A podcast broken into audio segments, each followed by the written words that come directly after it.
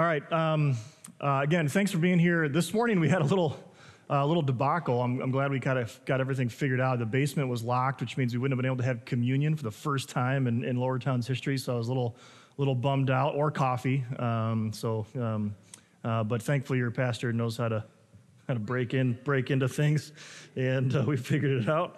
Uh, so uh, you're welcome. Uh, if you're able to, if you like coffee, if you don't, there's tea or hot water. That's your thing. Um, again, just just uh, thanks thanks for being here. Uh, uh this is. Um, uh, sorry, I'm trying to trying to figure out how, how to word this. Uh, have you ever been in a situation where there's been no way out? Right? Where you, I mean, just completely surrounded. just no no just no, it's nowhere to go, right? So, for example, I was trying to think of, of maybe an example, and, and, and I could think of, yeah, maybe some sports illustrations, you know, where, you know, you've got the basketball and everyone's all around you and you don't know what to do and you get traveling or three seconds or whatever, right? Sure, okay, that's silly. Well, I was trying to think of maybe one a little bit more serious, and, and all I could think about was like homework or class. And, and I just remember going into class, uh, you know, where you, where you sit down and you're talking with your buddies, and then all of a sudden the teacher's like, all right, pens and papers or you know put all your books away everything off the desk and pull your pencil out. And you're like oh what's this pop quiz? And they're like no man there's a test today. It's like oh yeah i knew that. Right. And you're just there's no way out of that right? You got to take the test. You can't like call in sick anymore. You're already there. Uh, you just gotta you just gotta take the test and do your best. Um, that was i just called that uh, tuesday uh, for me in school. Um, and, and so maybe that could be the case. Maybe some of you might have a have a military background and, and so you completely and fully understand what that might be like like and you and you do drills and you train of what this would what this would look like to be completely and utterly surrounded, feeling completely helpless. Uh, and that's and that's really what's going to be in the passage today in Nehemiah. And so this is week three, and we're going to see Nehemiah being completely surrounded, no way out of a certain situation. Uh, and we're going to hear the cry of the soul of Nehemiah.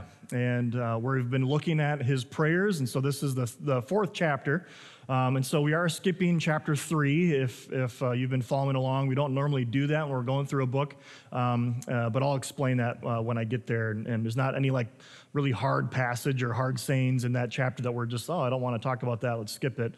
That's not the case. It's uh, genealogies. This person was belonged to this family, and they rebuilt this part of the wall, and these people began to that people, and they built this part of the wall. That's great. It's in God's word for a reason, um, but we've only got 10 weeks to get through the entire book of Nehemiah, so we are skipping chapter three. Um, that is why we're doing that. So week three, just I want to just recap because because it is a narrative, because it's story. Um, I just want to make sure that we're all on the same page of, of where we've been and then also where we're going to be today. So if we go back three weeks, uh, well, two weeks, uh, counting today.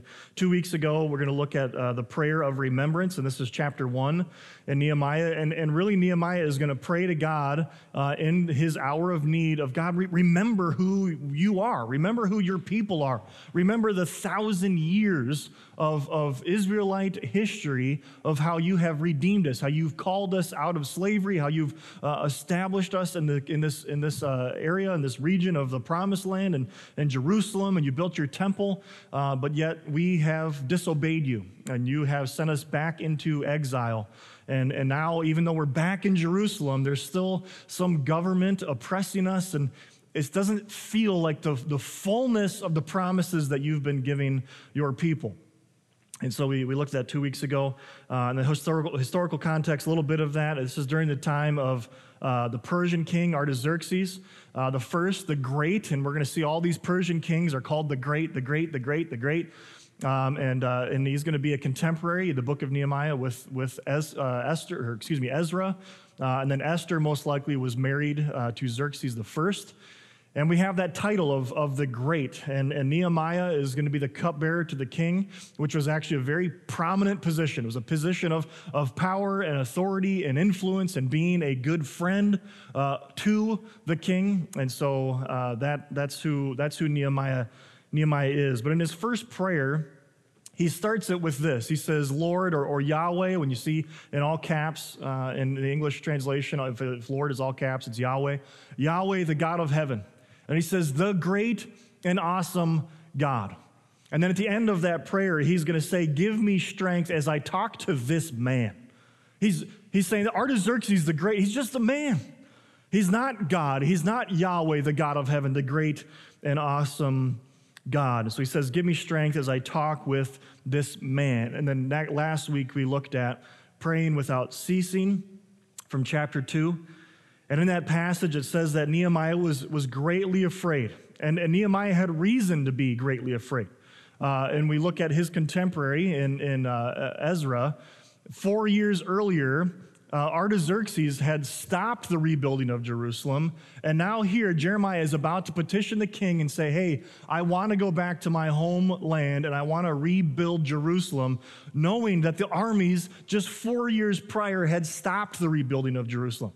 And then, as we talked about why he would have been very afraid, just the man of Artaxerxes himself got into that position of power and authority from hand to hand combat with a general that had killed his dad. And so, with his bare hands, Artaxerxes kills a man to become king.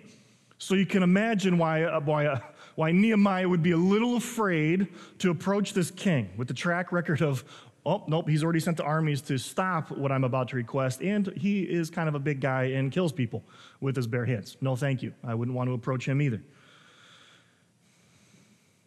So that's, that's where we're at. Um, this week, let's just jump into this week. I had some other notes I wanted to say, but we're just going to skip that. This week uh, here is going to be prayer in the midst of conflict. And as we're going to look at this passage and see everything that's surrounding Nehemiah in this time of what is actually going on and through his mind as he's completely and utterly surrounded by his enemies. And so, um, and I apologize. I didn't, I didn't give an outline this week. I, I always, not always, but i have been getting better about it, okay? Uh, and I've been providing outlines, but I, I, literally have three points to my outline. And I thought, why waste the ink? You know, it's, uh, I'll say them, I'll read them, you'll get it. Uh, all the scripture is going to be on the screen, and I'll, and I'll, be sure to read all that. Uh, and we read out of the NIV if, that, uh, if, you, if you're interested in that. So, um, this, is, this, is, uh, this is that phrase, right? Sticks and stones can break my bones, but words can never hurt me, right? You probably said that a million times when you were a little kid. And it's the dumbest phrase ever. I mean, words hurt, right? I mean, words can do a lot of damage. And, and, and thank God that I, I grew up, you know, kind of post internet time, you know, like where, you know, I remember in, in you know, fourth grade, you know, going on to like Nickelodeon chat rooms, you know, and, and uh, you know, instant messenger, you know, and people, you know, hey, you got a, you got a silly, you know, login username or what, you know, like that. That's all it was. But now, obviously, that, that like online bullying, that's a thing, right? This is something even I, like we have like, like social media, even as a church, there are people that hate Hope Community Church, right? And they let us know about it, right? And it's like, man, that's that's you can, let me get you some coffee, right? Like, can we just talk about this, please? And it's so, but words hurt, right? And so words can be extremely hurtful.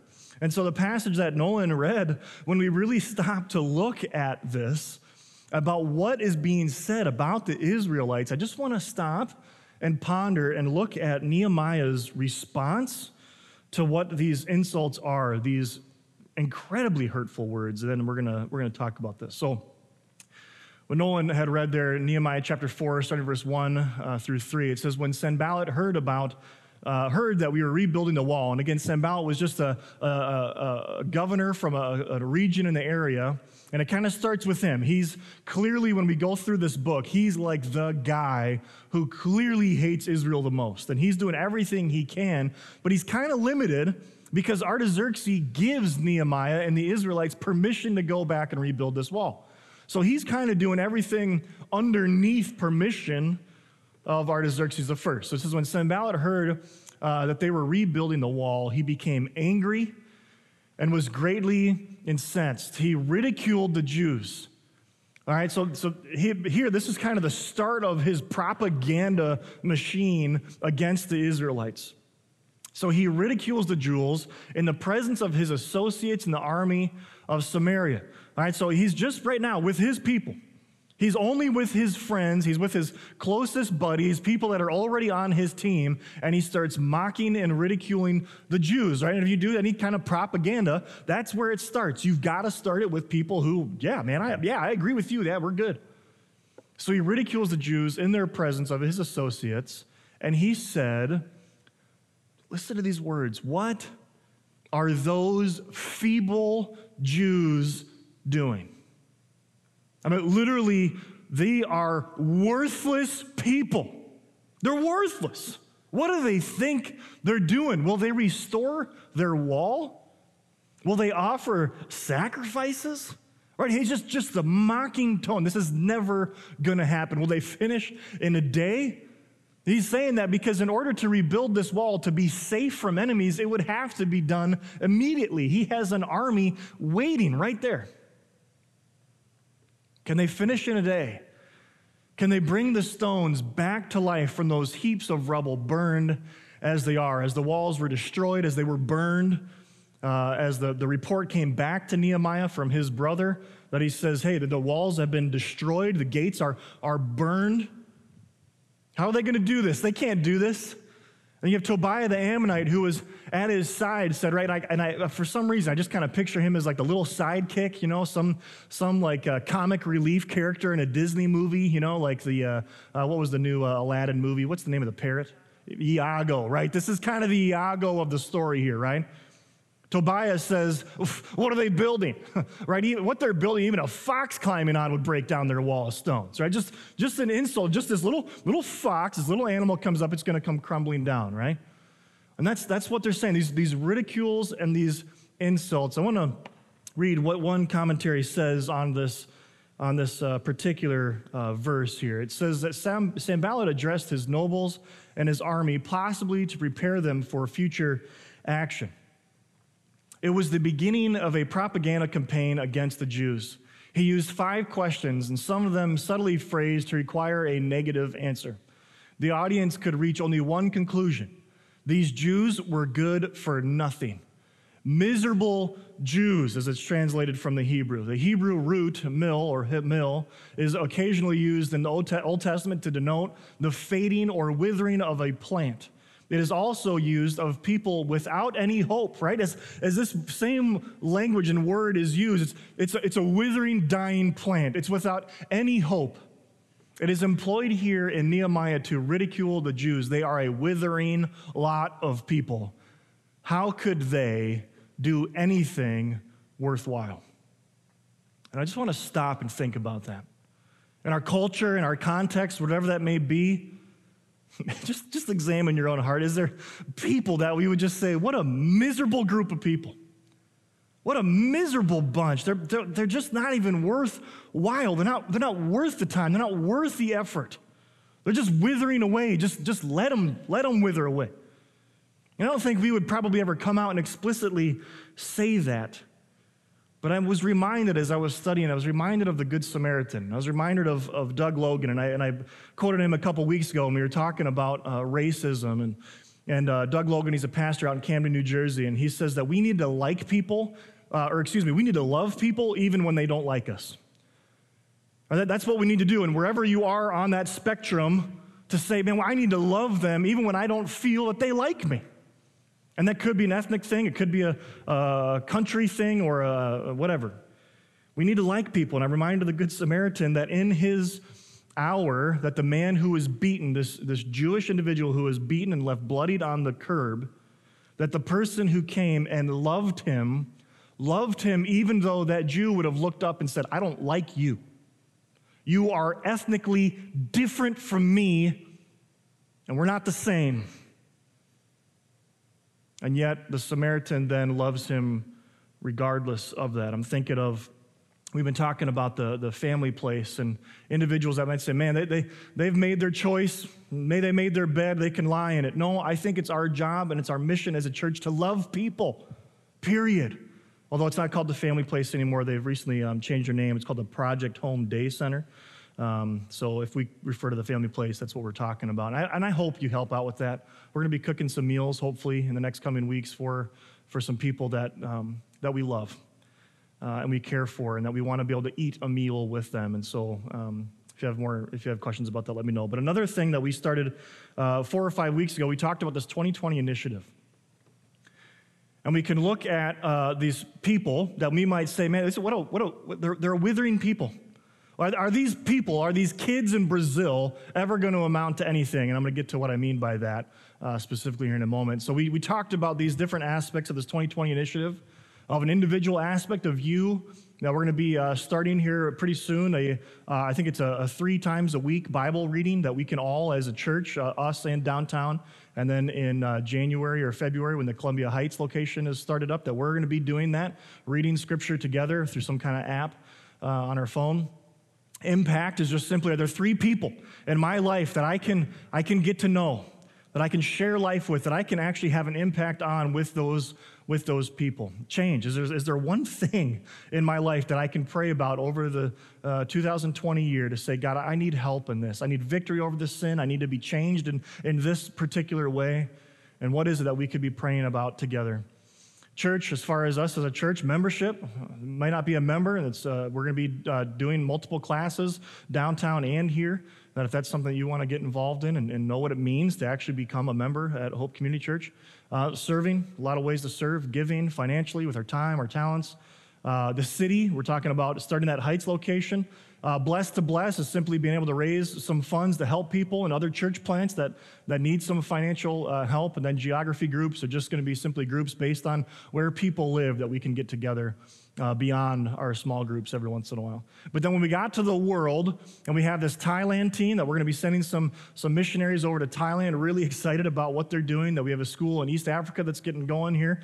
Um, so, really excited about that. But the one that we spent a little bit of time talking about was this Compassion International partnered with Acts 29. Acts 29 is a church planting network that uh, we have the privilege of being part of and really excited about that. And, and a big part of that was we have been planting and starting, and, and not just planting churches, but building churches and, and building uh, buildings down in uh, very poor areas in Brazil. And a big part of that was their, the children that are around in that area. Uh, and so we have to, we talked about this. I put this slide up probably four or five weeks ago. That, that this is this is it. Compassion Sunday. Boom. Look at that. It's here. It's here before we knew it. Sunday, September 29th. That's that's today. All right, and, and our aim at Hope Community Church is 100 kids. As far as all the churches in the upper Midwest, uh, we have uh, combined together to, to uh, um, sponsor 300 kids. So there's going to be 300 kids in Brazil that are going to get a lot of support. They're going to get food, they're going to get education, they're going to get shelter for simply $38 a month. And, and so Compassion International, we've partnered with them. And so I want to take just a minute to talk about this. Um, our, our goal here at Lower Town is not 100 kids. I, what, I, what I said I think that we are able to do is 15 kids. I think that we can sponsor 15 kids. And I remember I said that we'll try to do 51 to outdo Hope uh, downtown and love and honor and compassion. But then I started doing the math and I was like, okay, they've got like 1,200 people and we've got like 50 people. So if you do the math, we're killing them if we get 15, right? So let's, let's just outdo them in love. And right, and this might be a small group coming together right? This might be a small group coming together and saying, hey, but one person pays and you can Venmo each other, whatever that may be. But I want to talk about this. And, and so they, I've got 15 of these cards. And what it does, it has a picture of the child, their name, their birthday. Um, it has some information about uh, this particular child um, and, uh, and where they're living and, and where they're coming from. Um, and all that, all that kind of stuff. And, and then basically what, what's going to be getting, uh, the monthly support, um, uh, it's going to be Christ centered. It's not, we, we don't want to just simply give handouts and, and band aids and food. Uh, our goal as a church is to share the gospel of Jesus Christ. And, and so, uh, regardless of, of when, when a, if let's say a homeless individual comes up to me from we're, we're downtown, my goal is not just to hand them money or give them a shirt or give them some gloves or a hat. My first and primary goal is to tell them about Jesus and why I love them, and then I'll help them. And that should be the same way when it comes to these kinds of things, too. It's Christ centered, it's church based, um, and child focused. And so the, the, the, support goes to combat malnutrition, um, healthcare uh, immunizations, immunizations, there we go, uh, education, general skills, uh, gospel message, message and spiritual guidance. And so we have an Acts 29 pastor who was assessed the same way I was to plant a church, that he is doing the same thing down there in Brazil, personal relationship with you as their sponsor, that you actually get to send them information about you. And there's a kind of a, a card, and, and you can send a picture of your family, and they're going to get that, and they're going to see you, and they're going to probably thank you, even though they might not ever be able to tell you that. And uh, so, just anyways, and you can keep keep in contact with that, like a little pen pal, right? Uh, did anybody do that when you were kids, pen pals? I did. You see, I see a lot of heads nodding. All right, all right. You're just not a hand raising group, a bunch of Baptist Presbyterians in here, Lutherans. All right. Um, Anyways, what this is, so then this card, all, all it is, is this card, we're gonna rip it off, and there's gonna be a box that we'll have out in the hallway, and this is your credit card information, um, and it's $38 a month. I mean, that's literally like, don't go to Jimmy John's twice this month and, and done, right? I mean, that's a lot of Jimmy John's. Like, uh, you, you got some like giant sandwiches from Jimmy John. Don't go to Jimmy John's three times, all right? Um, anyways, 15 kids, right? I want you to be in prayer about this. Uh, and I really, really want us to be able to support 15 kids in Brazil. And, and again, this isn't just some random group. Uh, these, this, we know the pastor. Uh, we have commissioned him. We've sent him out. We've, we've provided, I think it was $70,000 to build a giant building, uh, an infrastructure down there for them. And so we're, we're, we don't want to just build it and then leave them, leave them hanging. We want to be able to support them. And obviously, with every child that's supported, there's a family. There's a family that comes with it. There's a family that says, Thank you. Hey, they love Jesus and they love Jesus so much they want to help us financially. Tell me more about this Jesus. And that's what happens. That's the gospel, right? And so we have a part of that. So we'll be out and I'd love to answer any more questions that you might have, uh, have about that. So, again, looking at Nehemiah, I think this one might be an easy thing to be like, man, these are just kids. These are, these, are, these are children who are made in the image of God. These are children who need help, and I think that we have the means to be able to, to help them. And again, don't feel guilt, don't feel shame, don't feel like, man, I, I just can't afford that. I understand that. So don't, don't, don't hear that from me, but I think that we do, and we have the ability to provide this for 15 kids if we are able to. So moving along in the text here, Nehemiah is going to teach us to pray. I love in the Gospels how the disciples come to Jesus and they say, Jesus, can you please teach us to pray? Can you, can you teach us how to, how to pray the way that you pray? And he starts off, he says, When you pray, you pray like this Father who art in heaven. And he enters and goes into well known Lord's Prayer. But Nehemiah, by demonstration, is going to teach us how to pray. And I'm just going to read it, and he's going to say some things that you might go, Whoa, whoa, whoa. Let's pump the brakes here a little bit, Nehemiah. It's a little harsh.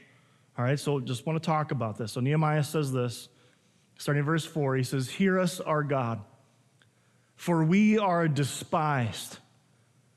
Turned their, right, the, his enemies around him insulting, turn, turned their insults back on their own heads. Whoa.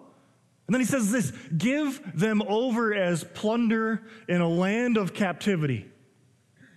And then he goes a step further in verse 5 and he says, Do not cover up their guilt or blot out their sins from your sight for they have thrown insults in the face of the builders. Right? Nehemiah is literally saying, Do not forgive them of their sins. How, how can he say that? How, how can he do that? Well, again, this commentary says this Nehemiah requested the Lord not to forgive the enemies for their sins committed by deriding the abilities of the builders, not to blot them out, wash them off, or sweep them away. The iniquities and sins were committed by sneering at the work God had commanded. The prayer was thus not vindictive because the Jews were insulted, but because God's work was ridiculed. Thus, the prayer was religiously and not nationalistically motivated. We have to understand the, the reason behind Nehemiah's prayer here isn't that he was made fun of and he says, God, they hurt my feelings, never forgive them of their sins. That's not what's happening here. It's not nationalistically of God, this is our country. They've attacked our country. They're, they're, they're, they're giving threats of attacking our country. God, man, you just wipe them out. It's not a nationalistic thing. That the reason, the motivation going on here of him praying this prayer is because God specifically commanded Nehemiah to go back and do these things. He specifically commanded Ezra to go back and rebuild Jerusalem and rebuild the walls and rebuild the temple. So this isn't a personal attack. So we've got to be careful when we read something like this out of context or, or read this or read some of the Psalms, be like, yeah, that's, that's me. To not make this nationalistic or about my country or even me personally. We've mentioned this before. We talk about that we, that we are in the party, political party of the kingdom of God. Uh, that we, we could probably take a vote and we'd probably be all over the place politically. And I'm, and I'm happy about that. Because we should let our, our theology and our view of the kingdom of God influence then our politics, not the other way around. And that's what Nehemiah is saying here that God has commanded us to do something, so therefore I'm going to do it. And so we've got to be careful that when someone attacks me or my country or my party, these are not the kind of prayers that we pray. That is not what Nehemiah is teaching us to do. This is only work that is commissioned by God. And I would say that is the church.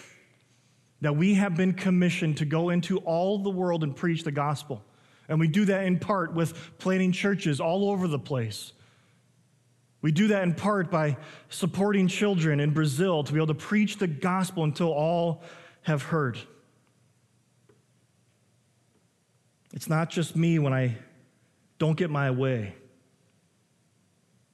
I might be able to pray this prayer when somebody specifically comes at me and says, Oh, you're not going to get this promotion. You're not going to get this thing. You're not going to get that good grade because you're a Christian, because your, your view on this is way off. That, that there is an attack on God, not me.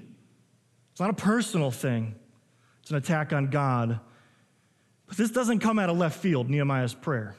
Nehemiah here is again reminding God of the promises that he gave Israel.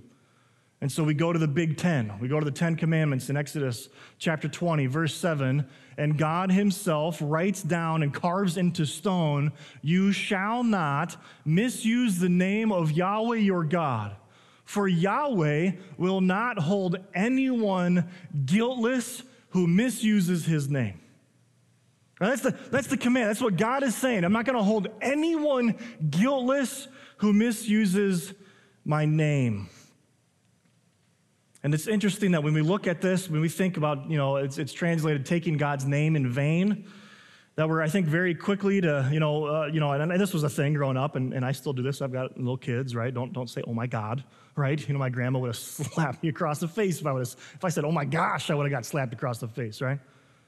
So is, is this part of that? It could be, right? But, but at the same time, I think a lot of times we're so quick to like condemn people for like damning people in God's name. But then when somebody sneezes and somebody says, God bless you, do I, do, you, do I really mean, I, bless you in God's name because you just sneezed, right? Like, is that not taking God's name in vain? Well, I don't think it is, right? I think what God is getting at, and what we're going to look at Jesus as well, uh, I'll just skip over to Jesus here and then I'll, and I'll make some comments on this. Jesus, and I talked about this passage a couple weeks ago, but I didn't get here because I didn't want to open this can of worms uh, just yet. So this is what in the Mark chapter 3, Jesus is accused of being demon possessed because he cast out demons. So it says this in uh, verse uh, 23 of Mark chapter 3. So Jesus called them over to him, the religious leaders, and began to speak to them in parables. He says, How can Satan drive out Satan? If a kingdom is divided against itself, that kingdom cannot stand. If a house is divided against itself, that house cannot stand.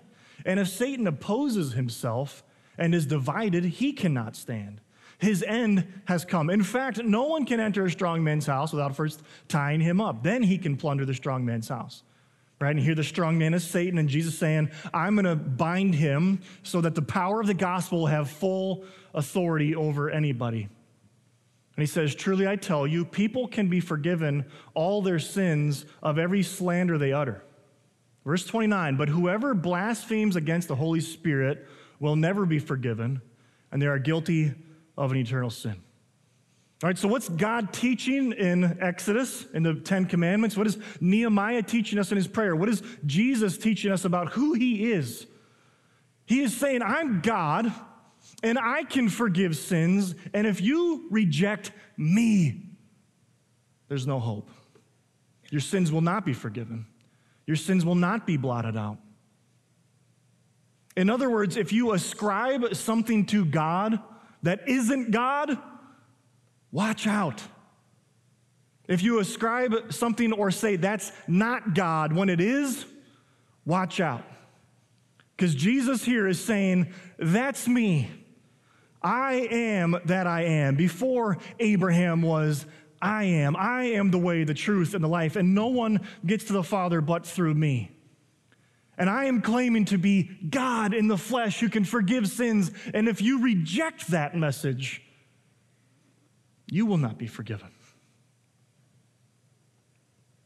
We talked about this a couple, uh, maybe a year ago. We had a, a series that we did on uh, I'm okay in Jesus. I'm okay in Jesus. And we talked about how that, that the quote from C.S. Lewis that Jesus had to either be a liar, a lunatic, or Lord. That's it. Because if we stand back and we look at Jesus, we just say, man, he was a really good moral man. I mean, he taught some really good things. Man, if, if man, the whole world just embraced the, the good, ethical teachings of Jesus, this world would be a better place. And I don't disagree with that. But it would be in danger because he is a liar then or he's a lunatic. If I stood up here and said, I'm God, I can forgive you of my sins, I hope that you would run out of these doors because that's crazy talk. So he either is a liar, a lunatic, or he has to be Lord, period. And he's saying, I am Lord, and if you reject me, these are the commands that have been uh, written forever that these sins will not be blotted out if you reject God's messenger in Jesus. So then, just the narrative. Oh, sorry, let me read this. This is the Apostle Paul saying the same thing here. If you declare with your mouth Jesus is Lord, and you believe in your heart that God raised him from the dead, you will be saved. For this, for it is with your heart that you believe and are justified, and it is with your mouth that you profess your faith and are saved. As scripture says, anyone who believes in him will never be put to shame. It's the exact opposite.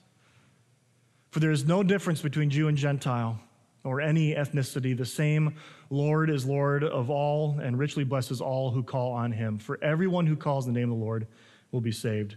Finally, I have trust in God, but lock your doors. It's probably a line from some honky tonk country song or something like that. But but it's true, right? So let's just just think about this. And I love what Nehemiah says here, right? Just, just listen to this. I'm going to talk about, remember last week I, I kind of mentioned how Nehemiah does this Jesus juke thing, right? Where, where something comes up, and, and my grandma used to do this, right? Like someone would, would hand her a tissue, and she'd be like, oh, this reminds me of Jesus. And it's like, man, why? I'm not that way. How come everything reminds you of Jesus? Um, and, and so my grandma did that, and Nehemiah does this, okay? So just listen. He says, we rebuilt the wall. Like, just, so he says, we, we rebuilt the wall till all of it reached half its height, for the people worked with all their heart. But when Sanballat, Tobiah, and the Arabs, and the Ammonites, and the people of Ashdod, right? So this propaganda story is growing. Their enemies are growing. When they heard that the repairs to Jerusalem walls had gone ahead and that the gaps were being closed, they were very angry. And they all plotted together to come and fight against God right? Or oh, sorry, to fight against Jerusalem and to stir up against this trouble against them. But we prayed to our God, and we posted a guard day and night, right? It seems like, hey, man, we're, we're trusting in God. We're praying to God, but we're also going to, we're going to lock our doors at night to meet this threat. Meanwhile, the people in Judah and the strength of the laborers is giving out, and there is so much rubble that we cannot rebuild the wall. Also, our enemies said, before they know, uh, before they know it or see us, we will be right there among them and kill them and put them uh, an end to their work, right? We're just going to sneak in beyond the walls. And we're going to cause havoc. We're going to kill them, right? You, you, can imagine the fear that would come over the Jews. Then the Jews who lived uh, near them came and told 10 times over, just a lot of different stories of this same, same thing being told. And wherever you turn, they will attack us. Therefore, I stationed some of the people behind the lowest points of the wall. Uh, at the exposed places, right? So last week we talked about how diplomatic Nehemiah was, but here he's, he's a strategist here. But he's trusting in God. He says, posting them by families with the swords, spears, and bows. And after I looked things over, I stood up and said to the nobles, the officials, and the rest of the people, Don't be afraid of them. Remember the Lord who is great and awesome. And there he is, right? There it is. This is these are just men. Remember the Lord who is great and awesome. And fight for your families and sons and daughters, your wives and your homes. When the enemies heard that we were aware of their plot and that God had frustrated it Right? He gives all the glory back to God. We all return to the wall, each to our own work. And from that day on, half the men did the work, while the other half were equipped with spears, shields, bows, and armor. And the officers posted themselves behind all the people of Judah who were building the wall, and those who carried materials uh, did their work with one hand and held a weapon in the other, and each of the builders wore his sword at his side as he worked. But the man who sounded the trumpet stayed with me. He's going to explain what he means by that in the next section here. Then I said to the nobles, the officials, and the rest of the people, The work is extensive and spread out, and we are widely separated from each other along the wall. Wherever you hear the sound of the trumpet, join us there. Okay, so the sound of the trumpet, that means enemies are attacking at that spot. So come there. Then he says, Our God will fight for us. But I need you to come. I need you to, but God's going to do this work. Right? This is not, again, a nationalistic thing. This is God doing this in their midst. So we continued to work with half of the men holding spears from the first light of dawn to the stars came out. At that time, I also said to the people, Have every man and his helpers stay inside Jerusalem at night, so they can never uh, serve us as guards by night and by workers by day. Neither I, nor my brothers, nor my men, nor the guards with me took off their clothes or changed or rested, is kind of what he's saying here. Each had his weapon, even when he went to get water. And again, this is not nationalistically motivated. And so I think that when we look at Nehemiah giving God the glory over and over and over again, even while there's something that he's doing, in church, can we do the same thing? That we are on mission. We have been commissioned by God to go out into all the world and to preach the gospel and to teach and baptize people in the name of the Father, Son, and the Holy Spirit, and to obey all the teachings of Jesus Christ. That's what we've been commissioned to do. And so when we go out and we are doing that and we're ridiculed, this is when we get to pray to the God of heaven, the great and awesome God. And we get to tell people that all they have to do is have faith in Jesus Christ and they will be forgiven. That's what we've been called to do. And yes, you will get ridiculed and mocked for it. But the gates of hell cannot withstand the siege of the gospel of Jesus Christ. And so we get and we have the honor and privilege to go into the kingdom of darkness and we get to obliterate it because we've been given that authority by Jesus, regardless of the mockings and insults that might come our way. The gospel is the hope of the world. Do you believe that? There is no worthless human being. There never has been and there never will be. We have the hope of the gospel. So, a closing in application are we praying for the right things in the right way? Or are we selfishly motivated? Well, someone hurt my feelings, or someone said this thing about me, or someone said this thing even about my church. Well, maybe, is it actually God that's doing the work, or is it me thinking that it's God doing the work? Are we praying for the right things in the right way? And then finally, I think this is pretty, pretty straightforward. Are you rejecting Jesus? Because I think the warnings are clear from these passages. And then Jesus shows up and he says, I am here for everybody. All of you that are, are heavy burden, Come to me and I will give you rest. He offers that to anybody who's willing to cast their cares and their sins upon Jesus. So, like we do every week, we're going to have communion. And we're going to look at the bread, which represents the body of Christ that was broken for our sins. There's a reason why we use loaves of bread. Can I get a little theology of some bread this morning? Because we're, we're tearing this. We're, we're tearing the bread to remind us of the torn flesh of our Savior. We drink grape juice to represent the blood of Christ that was shed for us to cover our sins and to remove our sins as far as the east is from the west. And the wrath of God would come down on Jesus, not on us. And so, therefore, with that new bought freedom from sin and slavery to sin and death, we get to and we are commissioned to go into the world and share that same gospel and good news with everybody who has ears to hear. Uh, on this right side over here, there is a gluten free option if that is a need for you. Will you bow as we pray, as we lift up our voices to sing, and as we remember this sacrificial meal that Jesus instituted to remember his covenant with his people, with us, with his blood that takes away the sin of the world? Heavenly Father, God, I thank you. I thank you for your word. I thank you for Jesus. I thank you that he taught us how to pray that when we pray, that because of the work that Jesus accomplished on the cross, that we can boldly, boldly come to the throne of grace in our time of need. And God, we are in a time of need. Whether that's a personal time of need, we're struggling with something, that could be financial or, or just maybe being ridiculed. Maybe there is some online bullying going on in here, and it's hard. Our jobs might be hard and heavy and wearisome. But God, we can go to you, the creator of the world, and approach you boldly. The great and awesome God. And we can say, God, help me in my hour of need. Help me now. God, give me boldness to proclaim that gospel and that good news when I'm afraid to. God, give me boldness as I proclaim Him who's called me out of darkness and into glorious light for those who need it, for those wandering sheep that you want to call back into your fold.